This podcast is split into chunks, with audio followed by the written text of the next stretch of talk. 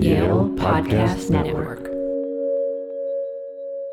The epigraph that I use to open the book is a line by Wittgenstein in Philosophical Investigations that I've always loved that I think captures this point with his in his kind of laconic, haunting way. And it's um, if a lion could speak, we could not understand him.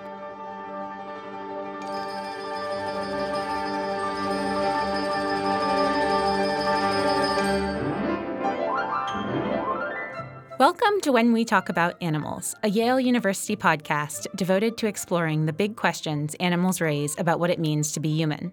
I'm Viveka Morris. And I'm Lindsay Stern. In March of 2016, a group of scientists reported a discovery from the forests of central Japan. Writing in Nature Communications, Dr. Toshitaka Suzuki and his team announced that compositional syntax, the property of speech that enables it to express limitless meanings, was not unique to human languages. It had been observed in the vocal system of a bird. The paper sparked a flurry of tweets. It was also picked up by the popular press, and for good reason.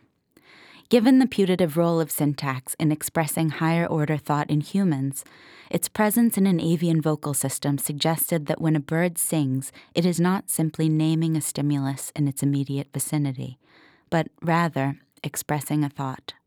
In the acclaimed new novel, The Study of Animal Languages, published in February 2019 by Viking Penguin and written by When We Talk About Animals co host Lindsay Stern, a biologist named Prue conducts a similar experiment in her laboratory at a New England liberal arts college. Like the actual study, Prue's is touted as evidence that animals have yet another capacity we assumed made us humans unique. But in a speech at the heart of the book, where she announces her findings, Prue suggests that the study teaches us more about ourselves than it does about the animals in question. The study of animal languages has already been hailed by Vanity Fair, the New York Journal of Books, the Washington Independent, Southern Living, Nylon, Bustle, Literary Hub, Publishers Weekly, Kirkus, Booklist, and the New York Post as a tragicomedy of errors about our increasingly vexed relationship to the natural world and to each other. A graduate of the Iowa Writers Workshop and a PhD candidate in comparative literature at Yale, Lindsay Stern, as one reviewer aptly put it, has Nabokov's trinity of attributes that distinguish the great novelists storyteller, teacher, and enchanter. The Study of Animal Languages is her first novel, Lindsay, it's great to have you as a guest on When We Talk About Animals. Well, we're still sitting across the table from each other, but the tables have turned. Thank you, Viveka. well, I loved your novel, Lindsay, and I'd like to start with you reading from it to give listeners um, a taste. Um, there's a scene that takes place following a visit to an aquarium. Will you please read from that scene and then preface the reading with the context of the general outline of the story and what's going on? Sure. So this book takes place over a week, um, and it's set in Rhode Island at in a college town, a New England liberal arts college, and it's told from the point of view of an analytic philosopher who specializes in knowledge and who's interested in the philosophy of language. And he's married to Prue, who um, you mentioned in the introduction, who studies birdsong in particular. And even though they both focus on language um, and in various ways are both trying to get a bird's eye view of things, they're having trouble communicating. And um, when the book opens, the narrator's father in law has come to listen to Prue deliver the lecture she's going to give on birdsong. And this scene takes place after she's given the lecture when the father in law and Ivan, the narrator, have paid a visit to an aquarium that has ended up disastrously, with Frank questioning the ethics of keeping sharks in captivity and feeling as though he had established a kind of connection with the animals there. So I'm going to read a scene that takes place. He and Ivan are in the car. They're driving back from a police station where Frank has been taken after he tried unsuccessfully to free one of the sharks. you know how in music the notes go straight to the feeling, Frank says, without wedging a thought in between. That's what their language was like. I don't know what you're talking about, I say, wary of triggering him again. But he continues, shamelessly. Everything they felt, it was written on their faces, in their flourishes. We have reached an intersection. I brake, yielding to a slender man of Frank's vintage. He is dragging a suitcase, its little wheels accumulating slush. I nod as he raises a gloved hand in thanks, struck by the fact that the only thing standing between him and oblivion is the pressure of my sole. So in tune with one another, Frank is saying. Their feelings, if that's what they were, they flowed through me. Beautiful, terrible dances of the soul, more exquisite than any thought of mine could conjure up.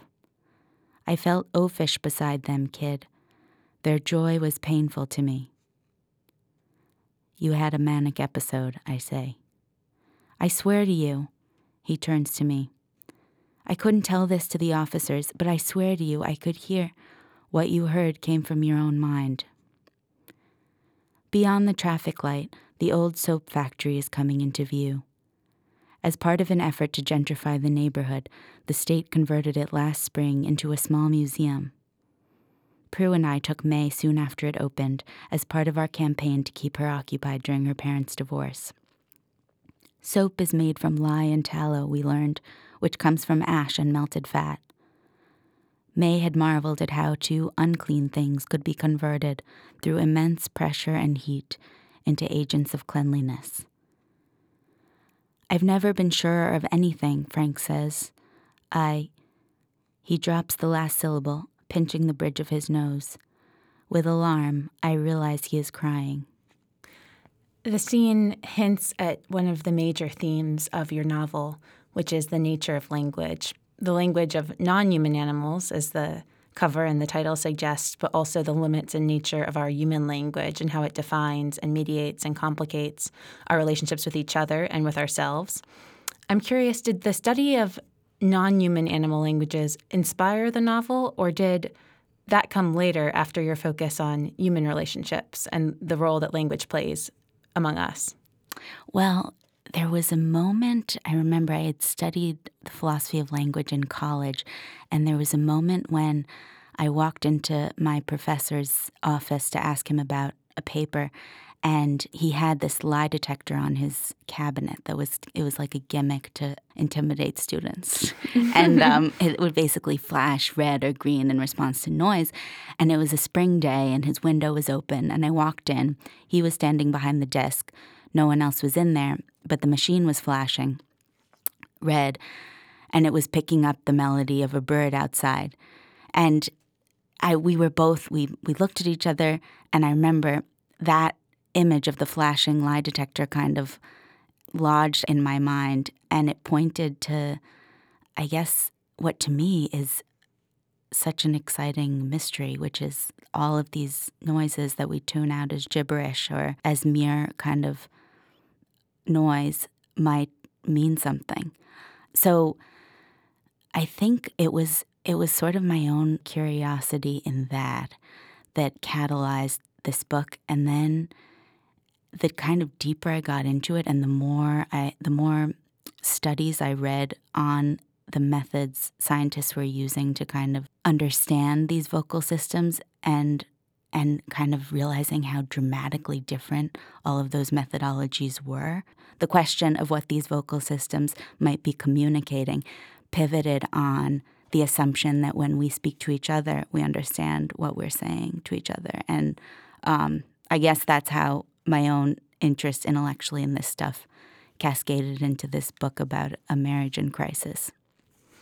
There's a great line in the middle of the book um, as part of a speech, which you, you referenced at the beginning, that uh, takes place about halfway through the novel, which gets at this point in which Prue, the ornithologist, says to the audience, Our position is curious. Some future species may share it one day when they discover the ruins of our libraries. If the oceans haven't wiped the volumes clean by then, they will find traces not only of our Bibles and constitutions, but also of our symphonies. Perhaps they will take an interest in these primitive dots and lines, measuring their width, height, and so on, and believe that in doing so they have discovered music, even as they work all the while in silence which I thought was a really poignant way of getting at this point that the problem of translation between humans and animals is vast, but the problem of translation between humans is also vast at times, which which is experienced by your characters in, the novel. Right, right. No, I I know, and and I mean, what's great about fiction is that you can kind of explore what's at stake in that problem, and um, and the pain it causes, and the comedy it it elicits, and the epigraph that I use to open the book is a line by Wittgenstein in Philosophical Investigations that I've always loved. That I think captures this point with his in his kind of laconic, haunting way and it's um, if a lion could speak, we could not understand him. And to me, that is really it's it seems as though he's talking about the lion, but um, he's talking equally about us and about how we assume that we're making sense when we make these noises, but there are ways in which we're there are these kind of unbridgeable distances between us, and um, and I think what I was interested in exploring is sort of the ways in which language, this capacity that's said to unite us and to separate us from the other animals, can perpetuate those divisions. Yeah, that's really interesting. And that's it's a fascinating epigraph because in a way you could flip it too and say lions do speak and we're not trying to understand them in that there's so much focus often particularly in in linguistics it seems but in academia more broadly on defining language and defining it often in a way where it's exclusive to humans. So, for instance, in the opening scene of the novel, the narrator, Ivan, um, who's a philosopher, is driving with Frank, the father-in-law, um, who we heard from already, back to their house, and is they're together starting to listen to an audiobook, which is a biography of Noam Chomsky.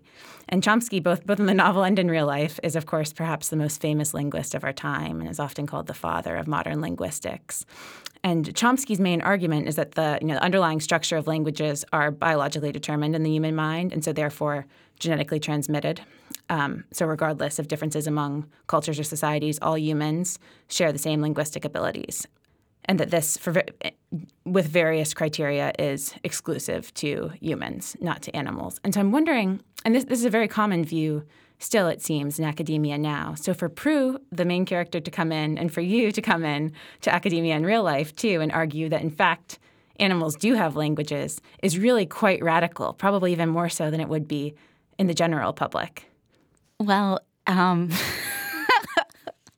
you you know me. You know how provocative I am. So well, I do, I do, and I should say for listeners, Lindsay is getting um, a PhD in comparative literature, which I learned from Lindsay requires that you learn five languages. Is that right? Be fluent in five languages. Four. Four.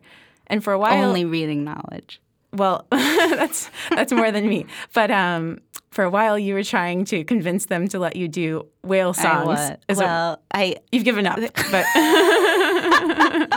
I think I think they would humor it if I brought them a compelling proposal. But we'll see. Mm-hmm. I thought I it was mean, a great idea. But I think to your to your point before about the kind of mathematical approach to these vocal systems the, th- the whale song is such a great example of a case in which I guess whale clicks to be more precise. So these are these incredibly finely nuanced sounds that whales make through their nasal cavities.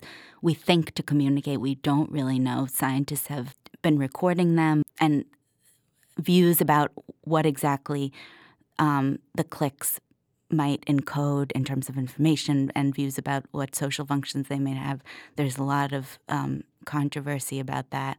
But there we had this amazing situation in which if you map those clicks, if you kind of look at them on a sonogram, they're incredibly nuanced. And yet, what does that actually tell you? I mean, it's so so on the one hand it feels like there's this tantalizing mystery there, this code to kind of unpack.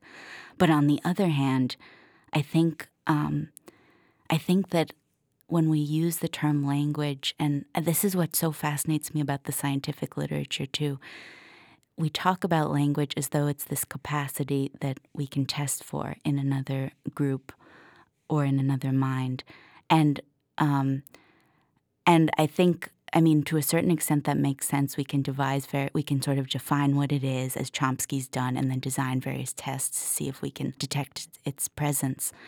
But I don't know. I mean, there are other points of view on language. Um, um, I mean, Wittgenstein, someone who who's pursued this line of thought where when we talk about language, it's a little bit more like talking about personhood. So, so it's like you wouldn't say, does someone have the, the capacity to be a citizen or do they have the capacity to be a barbarian? Or it's like if you hear an utterance as language, it means that you're recognizing that being as a fellow being and you're kind of changing how you view yourself and your own noises as a result.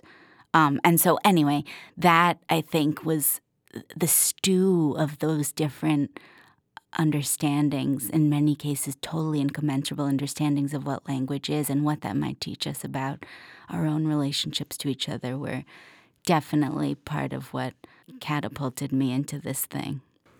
Yeah, that's interesting. And it reminds me of a book that I know you were inspired by in writing this book and like very much by J.M. Coetzee, the South African writer called The Lives of Animals, which features a character named Elizabeth Costello. And like your book, it's an academic novel. In his case, a novella broken down into two sections, the first being the philosophers and the animals, and the second is called the poets and the animals. And likewise, there's a speech in this book, um, in this case to do with comparing how we treat animals to other human atrocities.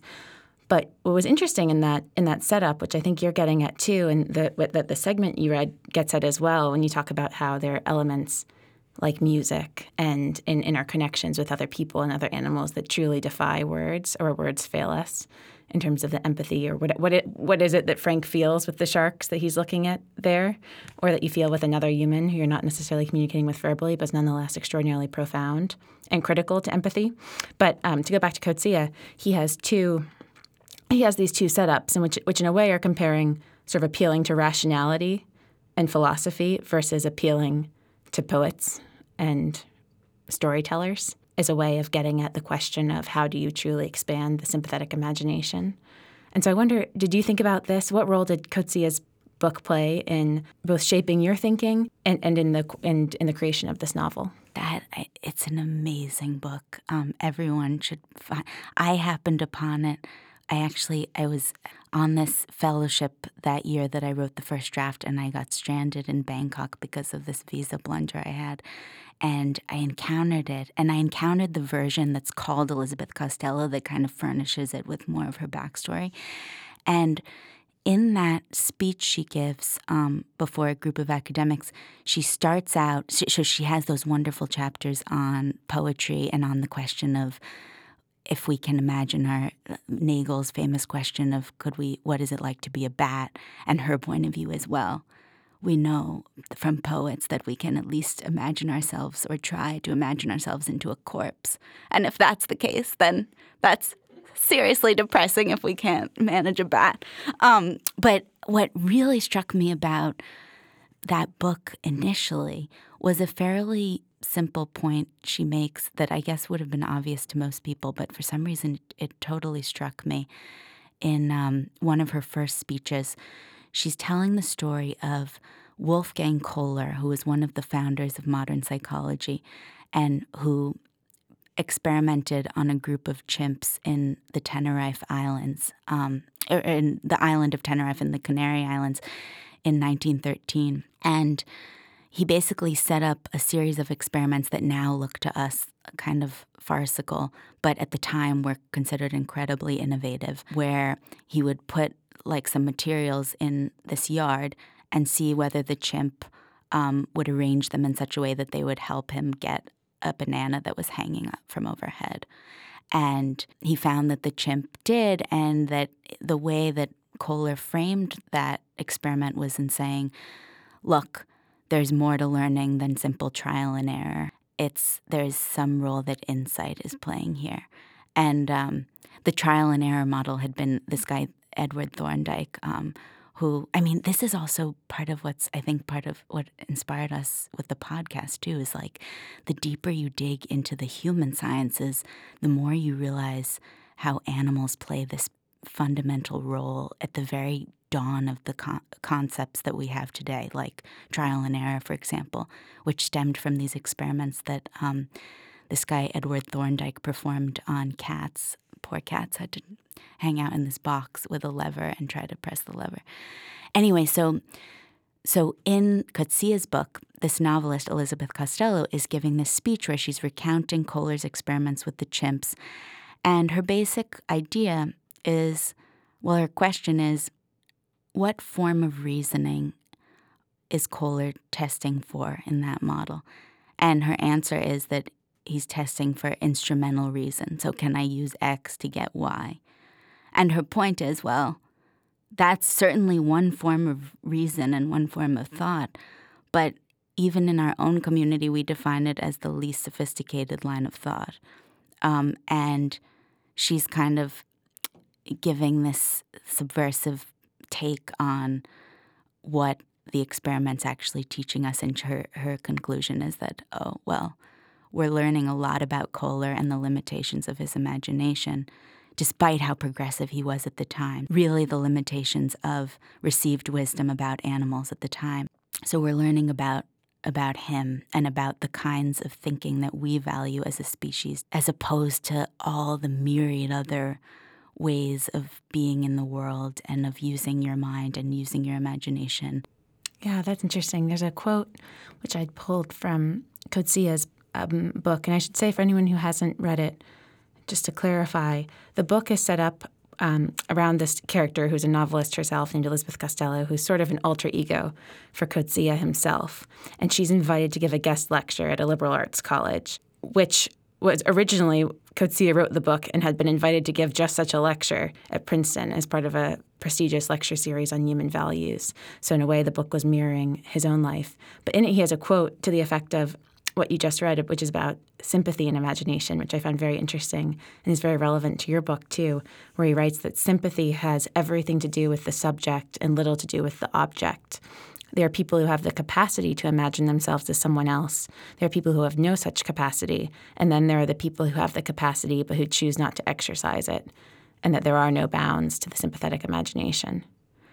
Which I thought I think is very interesting because I think often with and the point that Prue is really making in her speech, one of them is that we are not ex- exercising our imagination when it comes to birds and birdsong and um, you know what potentially they're capable of in communicating to us. I love that quote, and I think that that is one of the things that I was trying to explore through her. I mean, it's fascinating with fiction. It's speaking of imagination, it just like as someone who also deals with more academic writing and the monograph and propositional language where you're making an argument it's such it's so aerating to the mind to think through characters because partly because it relieves the burden of your own ego that's tethered to the language when you're making an argument. And partly because it lets you participate in this crazy quest that I think the sciences try to accomplish of inhabiting another mind and of course, in the case of fiction, it's not a real mind, which makes it a form of controlled psychosis. Well, it's interesting. So, like, at the end of the Coetzee book, um, in its modern printing, they have a number of essays from luminaries in the field of animal welfare and rights, one of which is from Peter Singer. And he, Peter Singer's essay is a fictionalized account in which the character Peter, as Peter Singer writes, complains that Coetzee hasn't really delivered a lecture on animal rights because he's hidden effectively behind a veil of fiction and that if he he sh- kind of implies he should come out with a full on you know animal rights platform. And we know in real life that Coetzee is a tremendous animal rights advocate. I wonder, could you speak to why why write this speech as a piece of fiction embedded in a story in the same model as Coetzee, as opposed to say just giving the speech? Yeah, yeah. I, um, first of all, I think fiction is much more capacious as a medium to think through something because it allows you, through dramatic language, to explore what's at stake in the questions that we fiercely debate in academies and beyond. And to me, that stuff is sort of where the rubber hits the road in terms of being more, at least to me, kind of more interesting in some ways, or at least more telling. In fiction, it's like you have all of these characters that go out and, and they're all parts of you. And so, of course, a very strong part of me completely agrees with what she said and would deliver that kind of speech myself. But I think a stronger part of me was, I guess, more interested in understanding her as a as a whole person as opposed to just a thinker. I think what surprised me most about the process of drafting the novel after drafting the speech initially was one of the first things that came was realizing that her speech meant so much more than I had initially imputed to it. Um, and it was really her way of kind of articulating claustrophobia in her life and in her marriage and her own sense of despair um, and also hope and kind of irony. And so, I guess to answer your question, the process of embedding it in a fictional document allows those resonances, at least for me as the writer, allows them to come through in an exciting way. Whereas I think publishing something as a monograph, those other meanings are lost. Mm. Well, it's interesting because, in a way, hearing you say that reminded me that the book sort of answers my own question of what would happen if you gave the speech in real life, since we see the reaction afterwards, which is basically Prue gives this speech saying birds have language just like us and humans are a lot less exceptional. This is a great simplification. It's much more eloquent and profound than this, but that, that humans are much less exceptional than we think we are, and that this has profound implications morally and scientifically.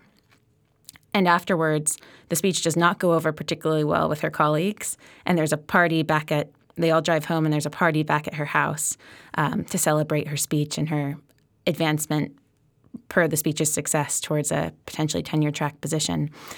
And at the party, Prue has just given this speech about how what we're doing to animals is horrific in so many ways, given what we now understand.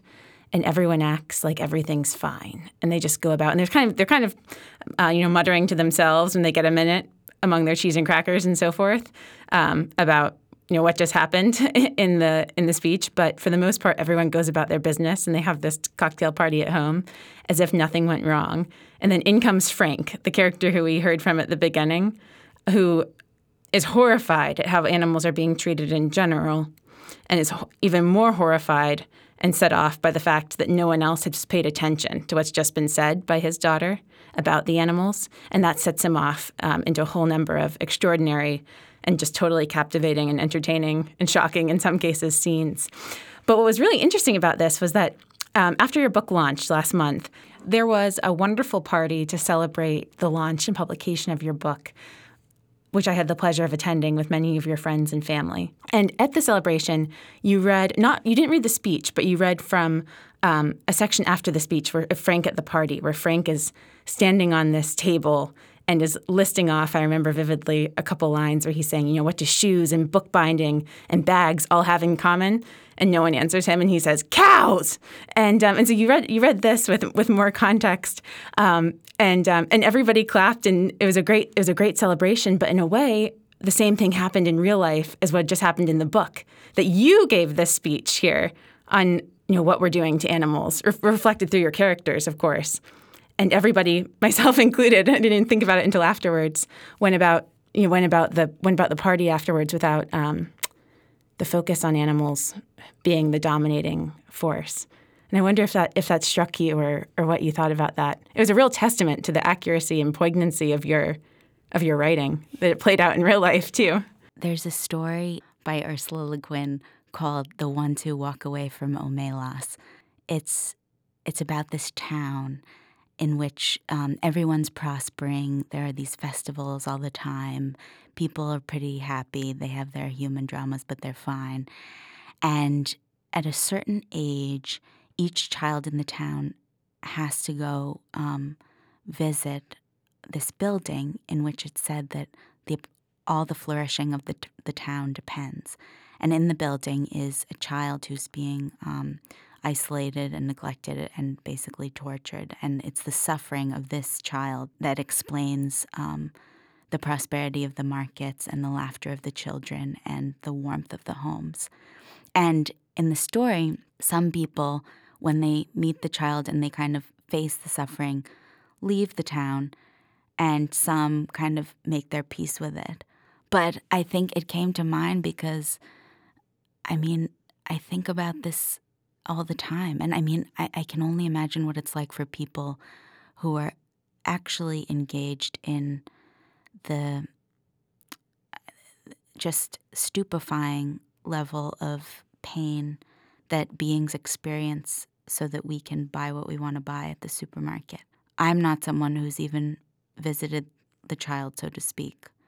I mean, I've seen media about it, but I wonder I wonder what it would be like if as part of our kind of civic development we had to face face the spaces and the beings, I mean human and non-human alike whose lives enable us to buy what we want to buy.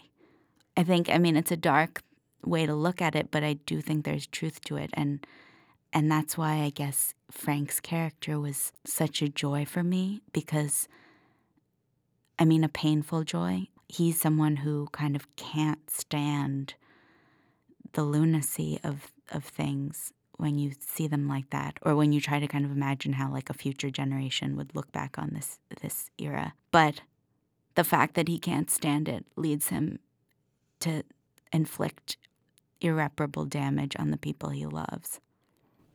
But in a way, we all have, whether you know we visit a factory farm or seen an animal experiment in action or not, through language, through reading, and through storytelling, be it audio or written, mo- or, or on television or in a documentary, most of us have been to Omelas or been to the house in that story, in a way, at least through the imagination.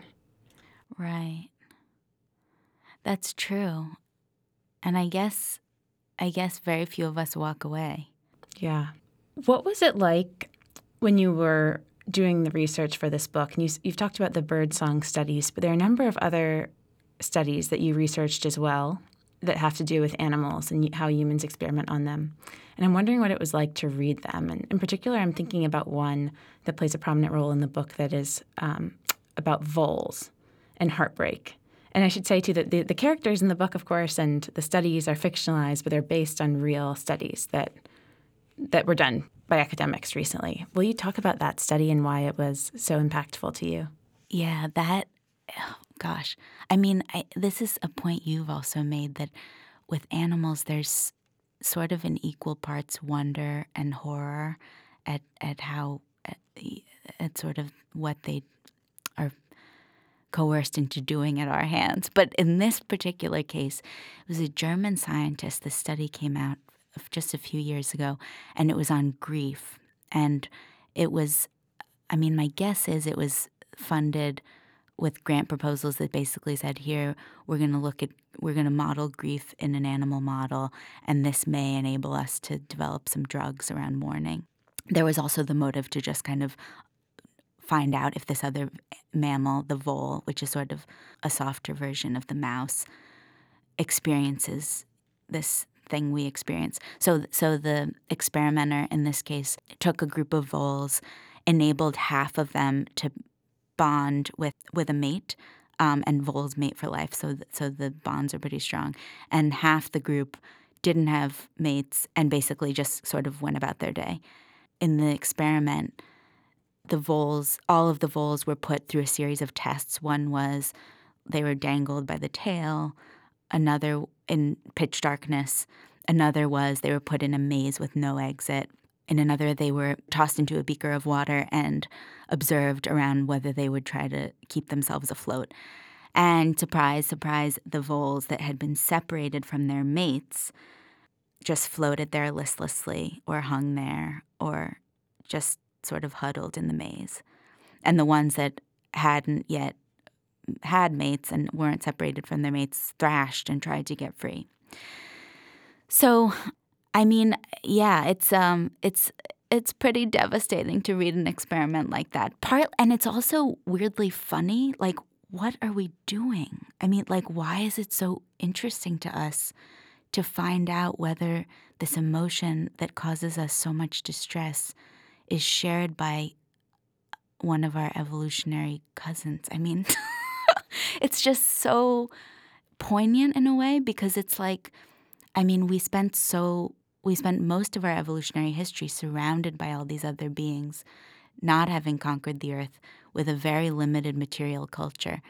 And as we've sort of, I think we've talked about, this came up on some episodes, this notion of the eremocene rather, the, rather than the Anthropocene, of it's sort of humans have become a geologic force on Earth in terms of the impact we're having. But on the other hand, it's also, there are tremendous emotional costs to that and to becoming the only act in town. Um, and costs to kind of I think that we feel in how we relate to each other and how we think about who we are. And so I think that one way to look at these um, seemingly kind of draconian, absurd experiments that are going on all over the world is to see them as a symptom of that. Yeah, it's interesting. And it's interesting to think about that in relation to why literature is so powerful at moving our hearts and minds, too. To hear you speak about those experiments reminds me of a point that you'd made to me um, a long time ago, which was about uh, Stanley Milgram's experiments here at Yale as they relate to literature. And for as many people probably know, Milgram um, conducted a series of experiments in, I believe, the 60s. And what these experiments are, which are very famous and you know, taught in most introductory psychology classes, are about obedience to authority figures in different situations. And the general setup, as many people know, is that there was an experimenter giving instructions, and there was a subject on one side of a wall and then a subject on the other side of the wall. And the subject on the same side of the wall, the experimenter, was told that by pressing a series of buttons, they'd be administering shocks to the to the subject on the other side of the wall. And um, they were supposed to just follow the experimenter's instructions. And over time, they'd increase the amount of the shock. Um, and you, but they would hear, of course, it was an actor in real life. No one was receiving a shock, but hear screams of agony, basically. And the there are a lot of thoughts now on what actually went on in these experiments and what they show us, and controversy about how to interpret them and so forth. But one interpretation is that modern interpretation is that when you look at the script the experimenter had, and whether or not the person on their side of the wall followed it or not, there's a shift that occurs in when the um, script shifts from things like saying like it's important for science that you keep going or it's really, you know, it's important for the experiment that we keep moving on. So, you know, keep administering the shocks. And I'm paraphrasing here, but um, but then there's a shift midway through to imperatives of you must keep going or keep going.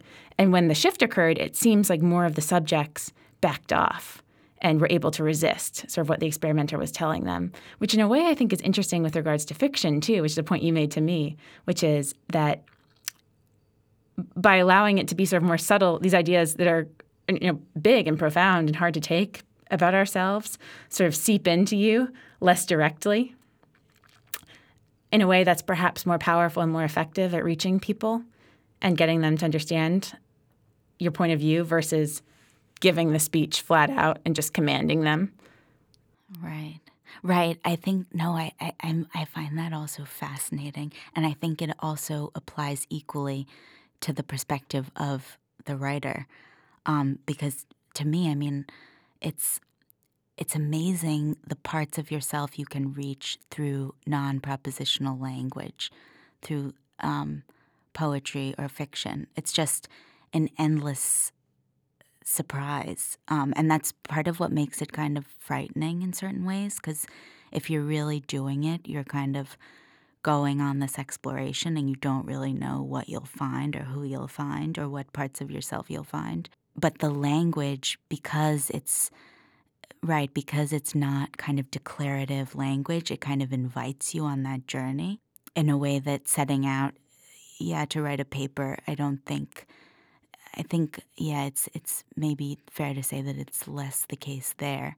I mean, it and it does, to your point too. It's I think that makes it, that kind of adds a new interesting gloss on this question of why we look for the qualities of that we look for in other animals. So, for example, why we're so obsessed with finding out whether they have language or why we're so obsessed with finding out whether they can recognize themselves in mirrors. We almost fetishize certain elements of our world and our way of speaking that I guess make us feel secure.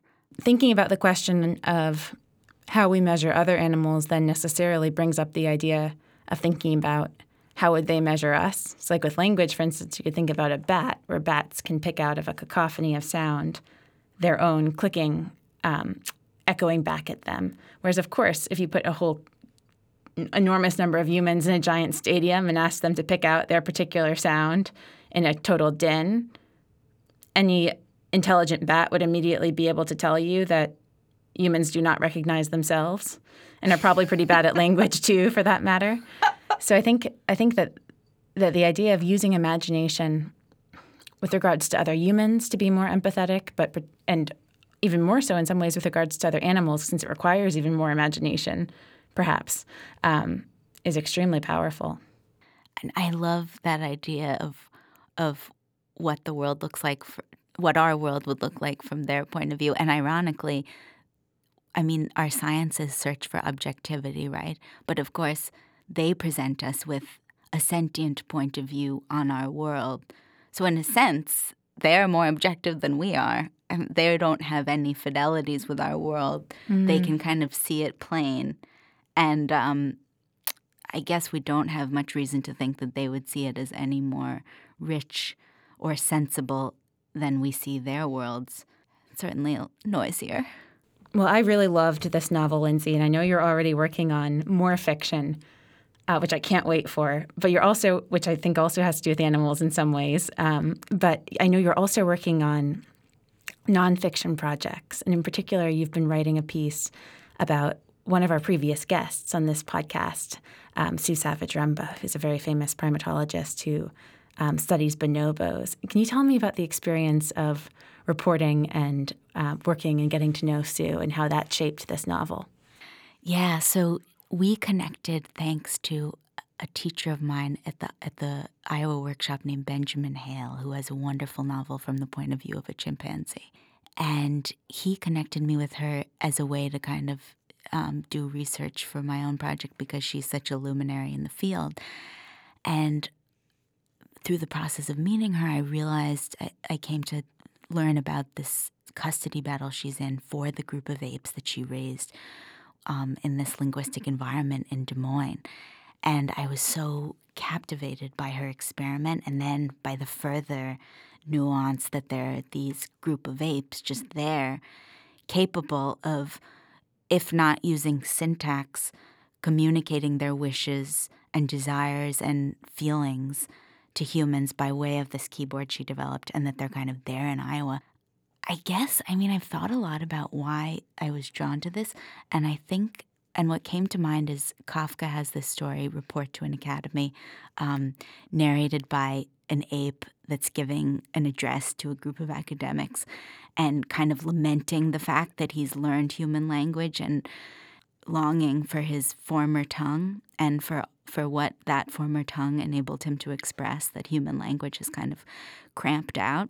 And i guess i think what's part of what's so evocative about this situation of these close relatives of ours um, out there in Des Moines, kind of inducted into our world and our sign systems without their consent, um, but because one kind of visionary scientist so wanted to understand how their minds worked.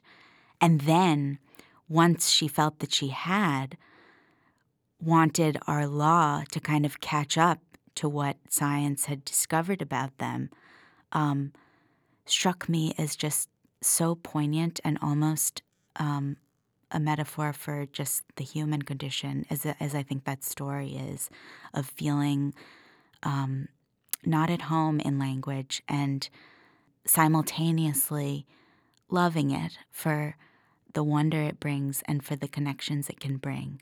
I, I drove there right before I left Iowa um, to the lab.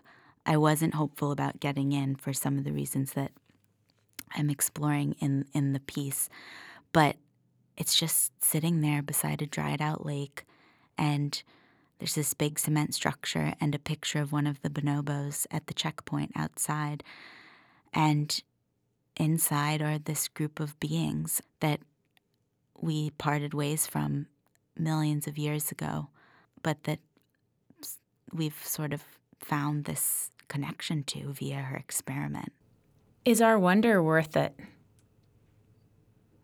In both the book and in that case, mm. there's an implicit critique of our taking of the animals from either the wild environment or phrasing them in this artificial environment in order to satisfy our own wonder, a wonder that is sometimes directed at understanding them, sometimes much more self centered and focused on ourselves and projecting ourselves onto them. But regardless of what type of wonder is the wonder does the wonder justify that action? It reminds me of Siebert's line, Charles Siebert's line about our wonder is not worth their wounding. I think this is a particularly rich example of potentially that.